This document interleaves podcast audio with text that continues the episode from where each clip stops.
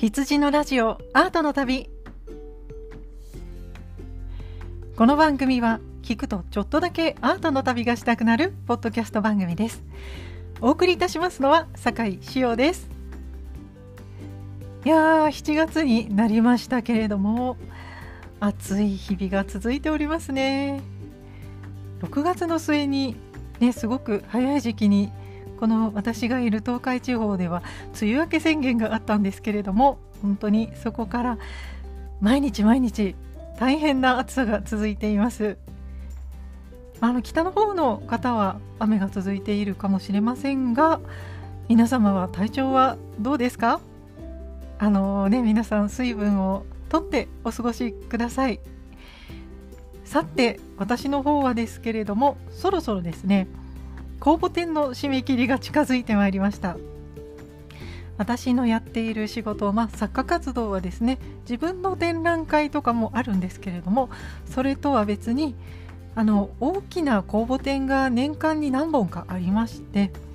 で、まあ、大きいところで春と夏と今年は秋にも出しますけれども大きなそういった公募展全国区のですね公募展に出品することを一つあの仕事として挙げているんですけれどもその中でも1年で一番大きい公募展の締め切りがですねもうすぐ7月の第2週目かなくらいに迫っておりまして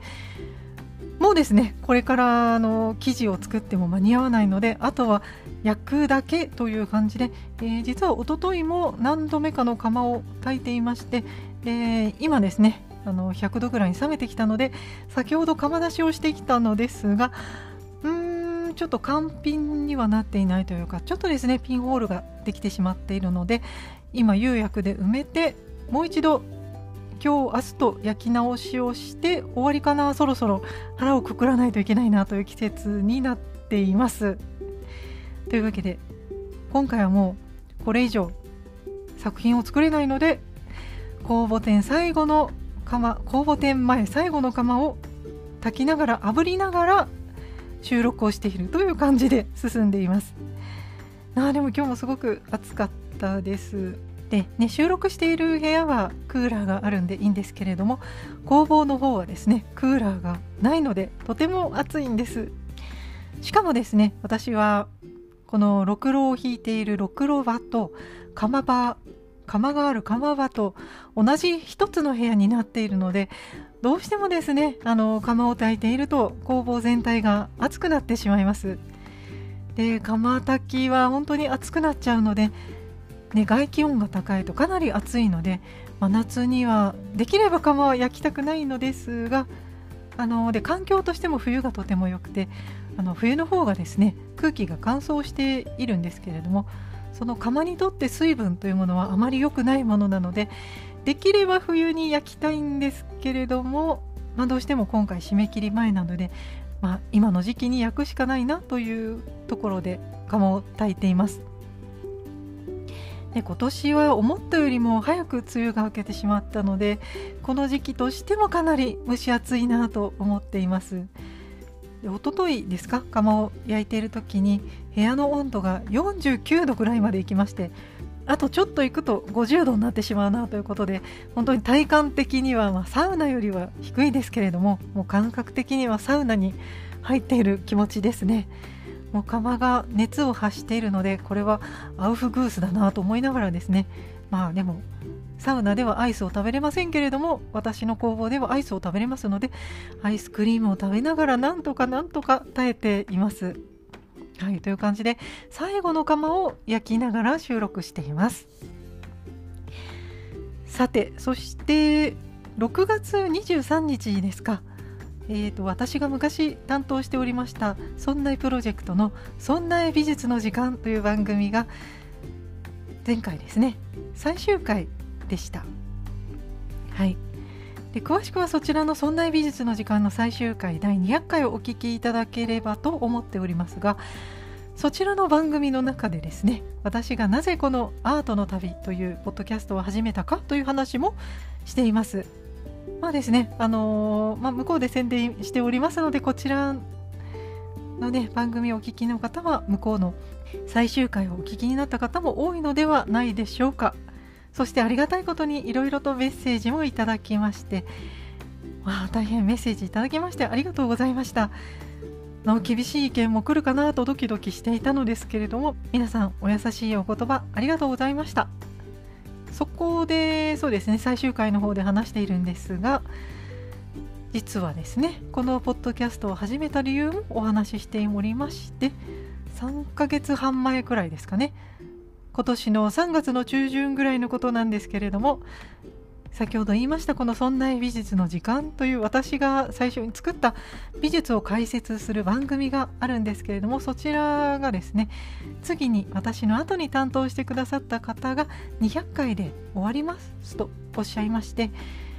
いやそうなんだ終わってしまうのかと思いまして終わってしまうのならばまた私が美術の番組を始めようと思いましてそう思って新たな気持ちで始めたのがこの「羊のラジオアートの旅の番組ということなんですね。はい、そういった話は詳しくは「そんな美術の時間」の200回の方でお話ししております。で、まあ、こちらの番組を引き続き続けていくということで本来であればですね元の「そんなプロジェクト」の美術の時間のをですね。200回以降引き継いでやっていくのが本来ならばいいんですけれども今の自分の状況がですね、はい、そんなプロジェクトのチーム全体で動くということがなかなか難しくて今回の最終回の方もですね実はあの収録と編集が自分ではできないのであの他の方に実はお願いしておりまして私とパーソナリティの下平さんの2人ではなだけではなくてもう1人ですね実は録音している人が裏にたんですね。で毎回そうしてもらうわけにもいかなくてそういったことで技術的な面がちょっとハードルが高いということもありましてで今のですねアートの旅のこの環境ですとあのアプリで収録しておりましてアプリでそのまま配信まであの作ることができるのでまあでもちょっとですねあの向こうのホームページの環境に合わせてやるということがちょっと私の環境では難しいのでチームで活動するという方が実は配信が滞ってしまうので大変申し訳ないのですが私はこちらのポッドキャストで個人で配信してまいります。ということでですね引き続きこちらの番組「羊のラジオアートの旅」の方をぜひよろしくお願いいたします。はい、でもそんなプロジェクトの各番組の方にもいつかゲストで出たいと思っておりますのでそちらの方もはいぜひよろしくお願いしますとここで言っておきます。さて今回の本編のお話なんですけれどもスパイファミリーという漫画を皆さんご存知でしょうか？私はこちらのスパイファミリーという物語はですねアニメで拝見しておりましてとても面白いお話だなと思って見ていたのですがあいや違いますね。アニメが最初じゃなくてえっ、ー、とですね最初はポッドキャストから普通は逆ですよね。アニメ見てからポッドキャストだと思うんですけれども私はですねポッドキャストの方から知りましてで正確にはですね Spotify の方ですね。Spotify でアートエンタメ部門があるんですけれども私も登録しているアートエンタメ部門で私の番組は一向にランクランキングに出てこないんですがえーと、アートエンタメ部門で常にトップにいらっしゃるのがこちらのスパイファミリーさんでしてでスパイファミリーの、えーと、パーソナリティは声優の江口拓也さんが喋っていらっしゃるんですけれども江口拓也さん別のあのゲームであの声を知っているのでなんとなく聞いてみたら面白そうな、えー、親しみやすそうな内容だったので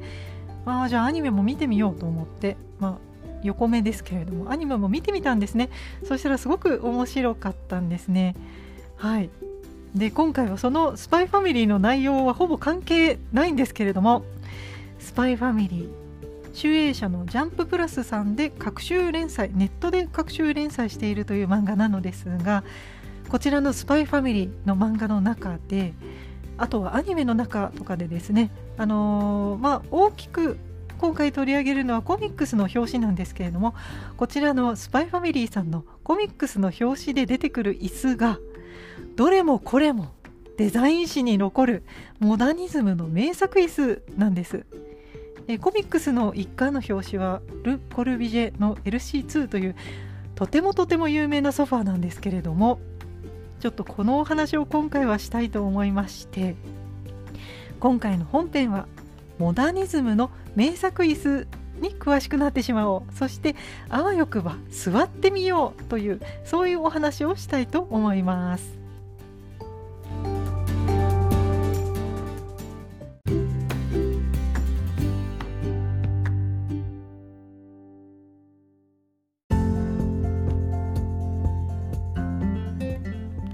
さて今回の本編では名作椅子と呼ばれるモダニズムの時代の椅子のご紹介とそしてその椅子が見れるもしくは座っちゃうこともできるそういった美術館とかそういった有名なスポットを紹介していこうと思います。で美術史とかデザイン史というのはですねあの、まあ、特に美術の歴史は絵画がメインというか絵画だけで語られることが実際問題多いんですけれども美術の歴史というのはですねまず最初実は建築から始まります。で様式の変化という一番受けるのが建築なんですけれども建築が一番影響を受けてそれから彫刻絵画というふうにどんどん伝播していきます。ですので実は一番最初は建築物の様式が歴史とともに変化していきます。そしてですねモダニズムの時代においてはその建築物を作る建築家の方が内装のデザインであったりとか家具を手掛けることも多かったんですね。ですのでこの家具もいち早く美術の変遷歴史の影響を受けやすいジャンルであると思います。とりわけ椅子ですね。日本人にとっても明治以降ですね。我々の生活様式が変化しまして、まあ、洋風洋風の建築が多くなりまして家具もですね洋風のものを取り上げるようになっていきまして椅子をですねかなりあの部屋の中とかに置くようになりました。ということでいわゆるこのモダニズム近代の時代ですね。で今回取り上げるのは大体ですね第一次世界大戦から第二次世界大戦とそして冷戦時代かなそれぐらいのですね激動の歴史の時代なんですけれどもその辺りに作られた椅子がメインになってきます。でそれまでの1900年代初頭ですとアール・ヌーボーとかアール・デコといったどちらかというと装飾的なものが流行っていたそういった時代からもっとですね合理的になっていこう。むしろ小食を省いていこうというそういったアートの時代いわゆるモダンアートと言いますけれどもそういったですねモダニズムモダンアートの美術運動が起こっていきます。またですね工業製品の技術革新などもありましてそれまでの椅子っていうのは、まあ、あの木を削って組み立てるみたいなそういった椅子だったんですけれどもどんどん技術が加わってきまして木を薄くした木をこうプレスして曲げることができたりですとかあとは金属の加工もいろんな形に加工したりつなげたりぐにゃぐにゃに曲げたりということが容易にできるようになっていったりですとかあとはですねあの革とか布とかそういったクッションの部分もですね違う素材異素材が生まれてきたりということもありました。で特にですねプラスチックという素材がこの世の中に台頭してきたというのも大きな技術革新としてあるかもしれません。そういったですね時代の流れと技術革新とがありましていろんな椅子が作られてきました。ということで現代に生きる我々でもかなりたくさんですね目にすることが多い椅子。ということでそんなモダニズムの名作椅子というのはどんなものがあるのでしょうか？ということで早速コミックス「スパイファミリー」の表紙になっている名作椅子からチェックしていきましょう。まず「スパイファミリー」の第1巻。こちら主人公のロイドが座っているのはル・コルビジェの LC2 という椅子です。こちらはですね現在はカッシーナというイタリアの家具メーカーさんが製作していらっしゃいます、えー、こちらの椅子はですね、えーと、一人掛けの椅子ですと,、えーと、幅が76センチ奥行きが70センチ高さ66センチ、えーとフェザー革でクッションの部分を革張りにしているものが、えー、現在の価格ですと日本円で74万8000円、えー、こちらをポリエステルで加工したものですと日本円で60万5000円となっています、えー、ちなみに2人掛けの方が革張りの方が110万円。うんそうですね。110万円。100万円に消費税ついて110万円ですね。そして2人掛けのポリエステルの方が、えーと、96万8000円となっております、えー、3人掛けの方が革張りが163万9000円。ポリエステルの方が149万6000円となっております。はい結構値段もしますね。はいル・コルビジェの LC2 ですね。でルッ・コルビジェという方は名前もとても有名なので皆さんご存知かと思われますがこの方は建築家のコルビジェさんですね。ル・コルビジェはスイスで生まれてフランスで活躍した、えー、1887年生まれの建築家の方です。まあ、この方はですね、まあ、言わずもがなというかモダニズム建築の巨匠ですね、えー、近代建築家の三大巨匠のうちの一人がル・コルビジェです。近代建築家の三大巨匠の一人コルビジェ。これはテストに出そうなんで覚えておきましょう。代表的なコルビジェの作品は世界遺産になっているロンシアンの礼拝堂や日本の国立西洋美術館などが有名ですね。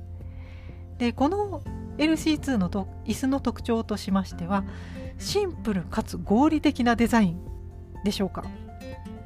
えー、これ鉄のパイプですね。スチールのパイプとクッションを組み合わせて本当に無駄のないデザインというか一人掛けソファーですと本当に見た目の印象は綺麗な立方体というそういった印象なんですね。で背もたれのところとアームのところに1本パイプが通っていてで四角いソファーが貼り付けてあるという無駄が一切ないというそういった印象です。でこのコルビジェの椅子が座れるのはやはり日本だとですねこの世界遺産のコルビジェの国立西洋美術館ですね上野にありますけれどもこちらの展示室の外のですねお庭が見えるようなロビーのところにたくさん並んでいます。はい、でしかもこのコルビジェの建物の中にありますのでこのコルビジェの建築とこのコルビジェの椅子を堪能することができますのでこの夏ですね。国立西洋美術館へ行かれると。今ですと、えっと、モネとゴッホが来ている展覧会がやっていると思いますのでちょっと美術館自体混むかもしれませんけれどもこちらのラウンジの方でですね座ることができます。ただですねこちらだけでなくても実はこのソファ本当にどこにでも出てきます。うんドラマの撮影でも見たことありますし黒いソファーといえば四角い黒いソファーといえばこれという感じでですね皆さんもきっと一度は見たことがある。でも当たり前すぎて記憶にないかもしれない。そんな感じかもしれません。でこの名作椅子というのはですね版権を持っている会社が作れるわけなんですけれどもこちらですね一番有名な会社はカッシーナというイタリアの家具メーカーが一つ一つ手作りで作っていると。そういった椅子なんですけれどもこちらですねいろんなメーカーが版権を買っているのかもしくは版権が切れているのかですねリプロダクト品というリプロダクトというそういった安い LC2 のソファーが数多く出回っています。でこのリプロダクト品というのはですねこういった版権の切れた製品であったりとかもともと受けていた会社ではない会社がオリジナルのデザインをもとにできるだけ忠実に復刻生産したそういった製品です。でお薬のジェネリックのような考え方なのでねジェネリック品というふうにも呼ばれています。でこういった家具はですね主に生産国は中国になりますね。で割とこの SLC2 はとても人気があるのでリプロダクト品としてジェネリック品としてもとても人気がありましてたくさんたくさん生産されています。で安いものですと5万円程度で買えちゃうので本当に手に入れやすい名作椅子として有名かもしれません。で私は行きつけの美容院が実はこのジェネリックの LC2 が置いてあるんですけれども受付のところに置いてあるんですけれども本当にそういった形でですねこのジェネリック LC2 をきっと街中のいろんなところで目にすることができます。できるんですけれども本物はまあ、ジェネリックがちゃんと作ってないとは言いませんけれども、まあ、オリジナルデザインに忠実な LC2 はですね国立西洋美術館にあるぞと思っていただけると良いかと思います。ですのでぜひですね、まあ、コルビジェ建築とともに国立西洋美術館に行かれた方はソファーにも座って堪能していただきたいと思います。さて続きましてスパイファミリーの2巻はですねアーニャちゃんが座っている椅子でジョージ・ネルソンのマシュマロソファーです。こちらお値段は、えー、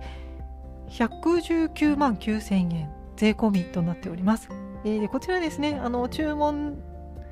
すると今今日注文しますと20ん？29週間でお届け可能ですと書いてあるので29週間ってどんなもんだ？結構かかりますね。728 7ヶ月。はいかかります。すごいですね。はい。まあ一個一個ね手作業なのとあとはまあそれだけ注文がたくさん来ているのかもしれません。こちらジョージ・ネルソンのマシュマロソファーは、えー、とメーカーがですねハーマン・ミラーというアメリカのミシガン州にある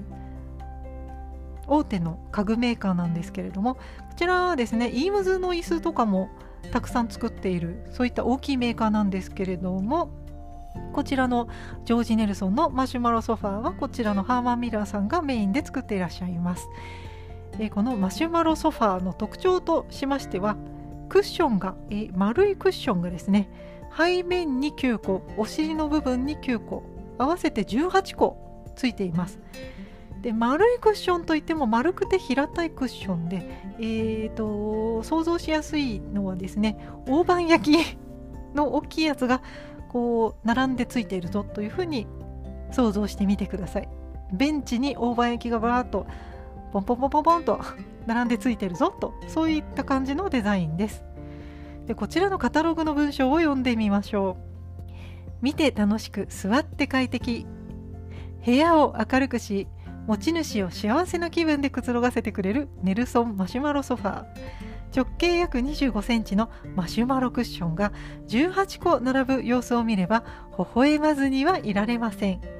人々の注目を常に集め続けてきたこのソファーの歴史は1956年に遡ります。当時ハーマン・ミラーのカタログではこのように紹介されていました。びっくりするような外見ですが座り心地は非常に快適です。クッションの生地は多様なファブリックやレザーから選択が可能です。ドラマチックな黒のレザーにするか陽気な印象のオレンジや鮮やかな赤のファブリックを選ぶかクッションは簡単にフレームから取り外すことができ当初のカタログが謳っていたように一部だけが使い古されることのないよう場所の入れ替えも自由です。お好みの生地で希望のソファーを作り出すことができますと書いてありました。ということで18個並んでいるこちらのソファーは付け替え簡単にこうピッて場所を変えることができるんですね。デザイン性が高くてでもとても機能的とそういったソファーとなっているようです。でこちらのですねスパイファミリーの漫画の表紙では、えクッションの色がですね赤青白の3色使用されているので確かにこういったカスタマイズが可能というそういったソファーのようですね。でクッションが18個も連なっているということで見た目はかなり派手なんですけれども座り心地はとてもいいというふうにカタログに書いてあります。私はこの椅子は残念ながら座ったことがないんですけれどもこちらですね座れるお試しできる美術館があるそうでこちらのマシュマロソファーさんはですね埼玉県立近代美術館が所有しています。こちらの埼玉県立近代美術館さんはいろんな名作椅子を数多く所有している美術館でして期間限定なんですけれども座ることが可能です。ですが今ですねコロナ禍ということでかなりこちらの公開はですね限定的になっています。で今日座れる椅子というページがあるのでこちらを覗いてみると今日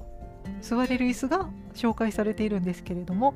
今日はこちらのマシュマロソファーは座れなさそうですね。ただ展示はされているので見ることができそうです。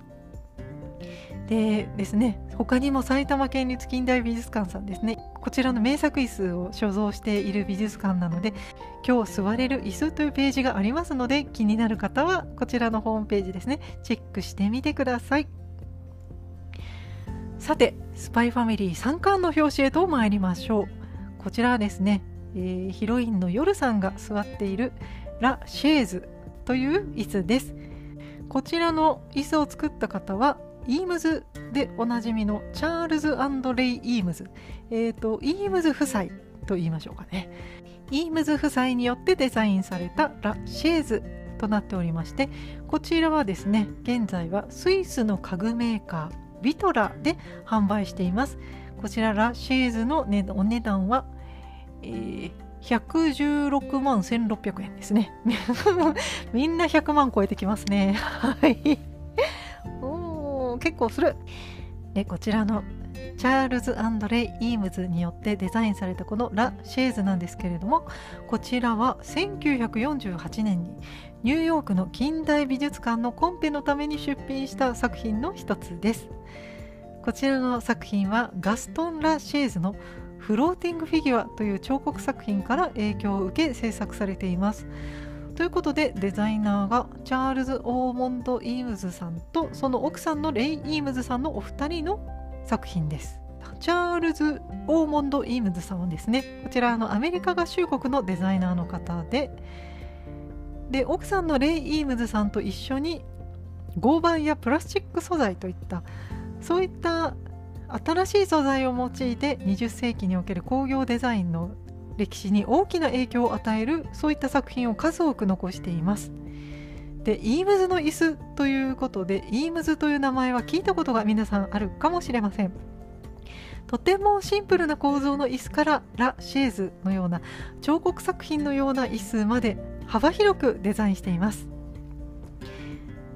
でイームズの椅子はですねさっきのちょっと名前を出しましたハーマン・ミラー社ですね、えーと、マシュマロソファーを作っているこのハーマン・ミラー社がイームズの椅子もたくさん作っているんですがこちらのラッシーズに関してはですねちょっとあのプラスチック部分がかなり彫刻作品っぽすぎるのでちょっとうねうねしていますのでこちらの椅子はビトラというメーカースイスのメーカーが製作しています。でこのラ・シェーズという椅子は元のですねアメリカ人のガストン・ラ・シェーズさんという彫刻家の方がいらっしゃいまして元になった作品があるんですね。ちらをフローティングフィギュアという作品なんですけれどもこちらはですね太ももムッチムチの女性のブロンズ像なんですけれどもその女性がですねちょうど横座りをして足を横に投げ出しているようなそういった姿をしたブロンズ像でしてでそれを模しているんですね。ですのでラシーズという椅子は座る部分がその女性を模していてとても滑らかな流線形をしていてこう横にたなびいているようなそんな形をイメージして作られています。で私はですねいろいろ見てみたんですがこれに座れる美術館をちょっと発見できなかったんですけれども調べている間にですねこのラシェーズちょっと面白いものを見つけました。ピース又吉さんが書き下ろしたストーリー。ワウワウオリジナルドラマ「椅子」こちらは2022年5月27日から放送配信スタートというそういった「椅子」という番組を見つけたんですけれどもこちらはですね番組のポスターでピースの又吉さんがこのラッシェーズの椅子に座っていらっしゃいます。もう何でしょうねこの椅子という番組は。ちょっと私はワウワウに入ってないので見れないんですが 面白そうですね。なんかアートっぽい番組なんですねきっと。はい。そしてですねあとこちらの椅子なんですけれどもラシェーズという椅子は武蔵野美術大学さんが所有していらっしゃいます、えー、で今ですねあ違うこれからですねむさびの美術館で椅子の展示があるんですけれどもこの夏に。椅子の展覧会がありましてで、えーと、今この椅子の展覧会のポスターを見ているんですけれどもこのポスターの表紙には載っていないんですが、まあ、スパイファミリーね今注目されていますので夏のこの椅子の展覧会でこちらも展示されるのではないかなと思っています。はいむさびで見られるんじゃないかなと思っています。はい続きまして4巻の表紙に行きましょう。4巻はですね白いワンコ。ボンドがボンドくんがですね、えーと、ボールチェアという椅子に座っています。こちらの椅子をデザインしたのはエーロ・アールニオさんというフィンランドのデザイナーさんです。えー、エーロ・アールニオさんは1932年フィンランド・ヘルシンキ生まれ。作品の評価はヨーロッパよりもアメリカで先行し現在最も有名なフィンランドのデザイナーさんだそうです。でこちらのですね方は実はまだご存命ということでコミックスの表紙のワンちゃんが、えーと、未来が未来が読める犬ということでですね。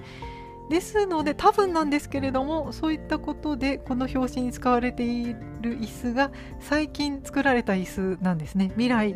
を予知できるということで最近の椅子が使われているんじゃないかなと思うんですがこのボンドくんワンちゃんが座っているのがフィンランドの有名デザイナーの椅子です。でこの椅子の印象としましてはですね丸いまん丸い球体が手前の方くり抜かれていましてでその球体の中にソファーとクッションが入っているとそういった作りになっています。この椅子に座ると球体の中にスポッと収まってしまうようなとても個性的なデザインとなっています、えー、でネットで見てみますと値段は21万円程度となっていますが多分なんですけれどもこれはですね先ほど言いましたジェネリックのお値段じゃないかなと思いましてえーと、こちらですね正規の販売ルートの日本の直営の代理店がちょっと見つけられなかったのででエーロ・アールニオさん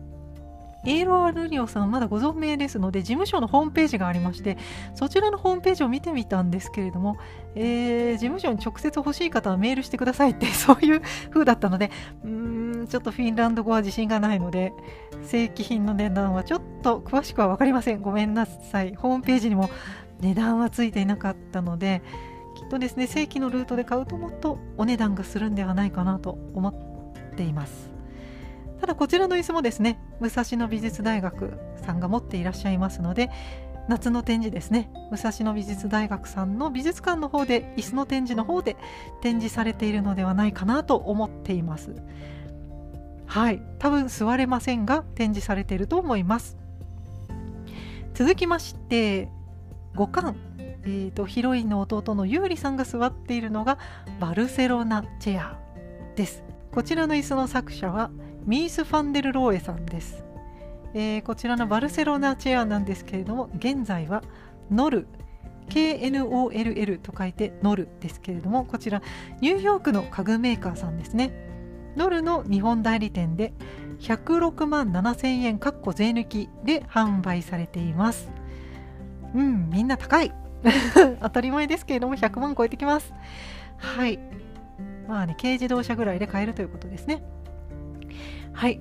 えー、こちらの方はミース・ファンデル・ローエさん、えー、ルードヴィフィ・ミース・ファンデル・ローエさん、えー、1886年生まれのドイツ出身の建築家の方です。ミース・ファンデル・ローエ聞いたことありますか？この方はですね先ほど出てきましたル・コルビジェそしてフランク・ロイド・ライトとともに近代建築の三大巨匠と言われています。ということで、ミース・ファンデル・ローエです。誰もあんまりピンとこないかもしれないですけれども、ミース・ファンデル・ローエです。近代建築の三大巨匠の一人、ミース・ファンデル・ローエです。はい。すごい有名な人なんですけれども、日本ではあんまりメジャーじゃないんですよね。名前多分聞いたことないよって方が多いと思います。でも近代建築の三大巨匠といえばル・コルビジェとフランク・ロイド・ライトさん。あでちなみにこのフランク・ロイド・ライトさんですね。今回あの話に出てこないんですけれども軽く説明しますとあの日本だと帝国ホテルを作った方ですね。はい、でこの、まあ、帝国ホテルはもう今解体されてしまって新しくなってるんですけれどもフランク・ロイド・ライトさんが作った元の帝国ホテルは玄関部分だけなんですけれども愛知県の犬山市にある明治村に現存しています。はい私も何度も訪れています。そしてこのフランク・ロイド・ライトさんとコルビジェともう一人巨匠がミース・ファンデル・ローエです。三大巨匠覚えておきましょう。でこのミース・ファンデル・ローエさんがなぜあまり日本に馴染みがないかと言いますと日本にミース・ファンデル・ローエの建築物がないからだと思います。でミース・ファンデル・ローエの有名な建築物ですと超高層ビルの実作品としてニューヨークのシーグラムビルディング。こちらのニューヨークのシーグラムビルディングっていうのが多分一番有名なんですがモダニズムの超高層ビルの中で最も優れたデザインの超高層ビルと言われていますこちら1958年竣工の超高層ビルなのでかなりその第二次世界大戦後間もなくかなり高い高層ビルが建てられたこの高層ビルの先駆けということでですねとてもデザイン性が高いというふうで有名です。で他にはですね、えーと、チェコスロバキアにありますトゥーゲントハット邸というのがこちらの建物がですね。世界遺産に登録されています。でミース・ファンデル・ローエさん。こちらの方はですねデザインとしてとてもあの無駄を省くとそういったデザインが特徴でしてこちらのミース・ファンデル・ローエさんの標語がいくつか残っているんですけれども Less is more より少ないことはより豊かなことにつながる。という標語ですとか God is in the detail 神は細部に宿るといったそういった標語が有名ですけれどもシンプルすぎてちょっと皮肉にも使われるといったそういった標語となっています。で今回ですねご紹介するこちらのバルセロナチェアなんですけれどもこのミース・ファンデル・ローエが手がけたとある建物建築物がありましてそれにちなんだ椅子なんですけれどもそちらの建築物はですね1929年のバルセロナ万国博覧会で建築されたドイツ館。こちらのパビリオンに合わせてこちらのバルセロナチェアが作られました。こちらの建築物バルセロナパビリオンと現在は呼ばれていますが鉄とガラスで構成され大理石の壁を配したというバルセロナパビリオンなんですけれどもどうですかね？鉄とガラスで構成され大理石の壁を配しているというのは今の私たち現在目にするようなビルというのはほぼこういった建築様式だと思うんですけれどもですのでこのミース・ファンデル・ローエが手がけた建築物というのは現代の我々が見るような建築様式と一緒ですよね。ですのでこの方はですねこういった形で現代まで続くような建築様式を確立した人物近代建築の巨匠というふうに呼ばれています。ミース・ファンデル・ローエ覚えておきましょう。でこのドイツ館のパビリオンですねバルセロナパビリオンに合わせてバルセロナチェアが作られましたこのバルセロナチェアもですねモダンデザインの傑作と呼ばれています。ちなみになんですけれどもこちらのバルセロナパビリオンは万国博覧会終了後に取り壊されてしまったんですけれども1986年に同じ場所に復元されまして現在ではミース・ファンデルローエ記念館となっています。うんバルセロナ行った時にこれ見てないんですけれども行けばよかったなと思いましたね。でこのバルセロナチェアという椅子なんですけれども実はとっても多くの美術館がラウンジの方に置いてあると思います。で私の住んでいる県に岐阜県美術館という美術館があるんですけれども、え中庭の見える玄関ロビーのソファーは全部ミース・ファンデル・ローエのバルセロナチェアが置いてあります。あとはですねお隣の名古屋市美術館の地下1階にある休憩所をですね。チラシがたくさん置いてある休憩所の椅子もバルセロナチェアが置いてありました。で革張りのですね黒い革張りでパイプ部分がこう X になっているような感じの足と背もたれが交差しておりましてでその交差している背もたれの部分が X になっているので斜めになってるんですね。ですのでこのバルセロナチェアに座ると背もたれにぐぐっとこう斜めに倒れかかることができましてとてもあのゆったりできるくつろぎやすい椅子となっています。でこのバルセロナチェアですねとても私は好きな椅子なんですが座りやすくてふかふかで大好きな椅子だったんですが岐阜県美術館私は本当に幼少期の頃から通っている美術館なので知らずに記憶にありますがこの椅子。知らずに幼少期の頃はこの美術館のロビーで多分私はこの椅子に乗って遊んでいた記憶があるので 今思うととても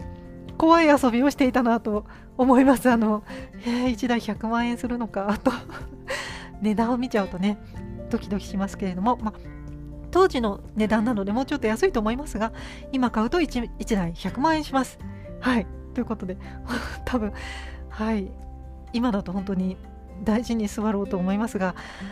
うん幼稚園の時とかもしかしたら土足で乗ったかもしれないなと思います。美術館の皆さんごめんなさい。はい。で本当にこのバルセロナチェアいろんなところで見るのでもしかしたらこの先ほど言いましたリプロダクト。ジェネリックだったかもしれないんですけれどもあのー、多くの美術館がこちらの椅子を採用していますので一度ですねお近くの美術館のロビーのソファーをですね見ていただけるとあ名作椅子がこんなところにあるじゃんと気づかれると思います。はい。バルセロナチェアきっといろんなところに潜んでいますよ。さてですねまだ5巻まで紹介したところなんですけれども長くなってしまったので、えー、と6巻以降ですねスパイファミリーの表紙に描かれている椅子がどういう椅子かをちょっと羅列していきますと6巻に描かれている椅子はバーナー・パントン作のハートコーンチェアというハートの形のチェアですね。そして7巻がこちらも有名な椅子ですね。チャールズ・レイニー・マッキントッシュ作のウィローチェア。こちらの背の高いやつと背の低いやつとあるんですけれども、背の高いやつの方がもしかしたらビジットの教科書に載ってるかもしれませんね。そして8巻の表紙に書いてあるのが先ほど出ましたけれどもイームズ夫妻の作のイームズラウンジチェアオットマン、えーとゆったりできそうな椅子と足置きがついているやつですねそして9巻の椅子がジョージ・ネルソン作のココナッツチェアとなっています。できっとですね10巻以降も有名な椅子がどんどん出てくるんじゃないかなと楽しみにしていますがこんな感じでですね表紙に名作の椅子たちが描かれています。でこのスパイファミリーの作中の時代がですねきっとこのモダニズムの第二次世界大戦前後か冷戦時代あたりのそういった時代背景が描かれているのでこの頃の名作椅子が書かれているんではないかなというふうに思っています。はい。でちょっとですね今回長くなってしまいましたので一旦ここでですね本編の前半で止めたいと思いまして、えーと、本編の後半からですね今回2部構成にしたいと思いますので一旦ですね本編前半これで終わりにしたいと思います。それでは引き続き後半にてお楽しみください。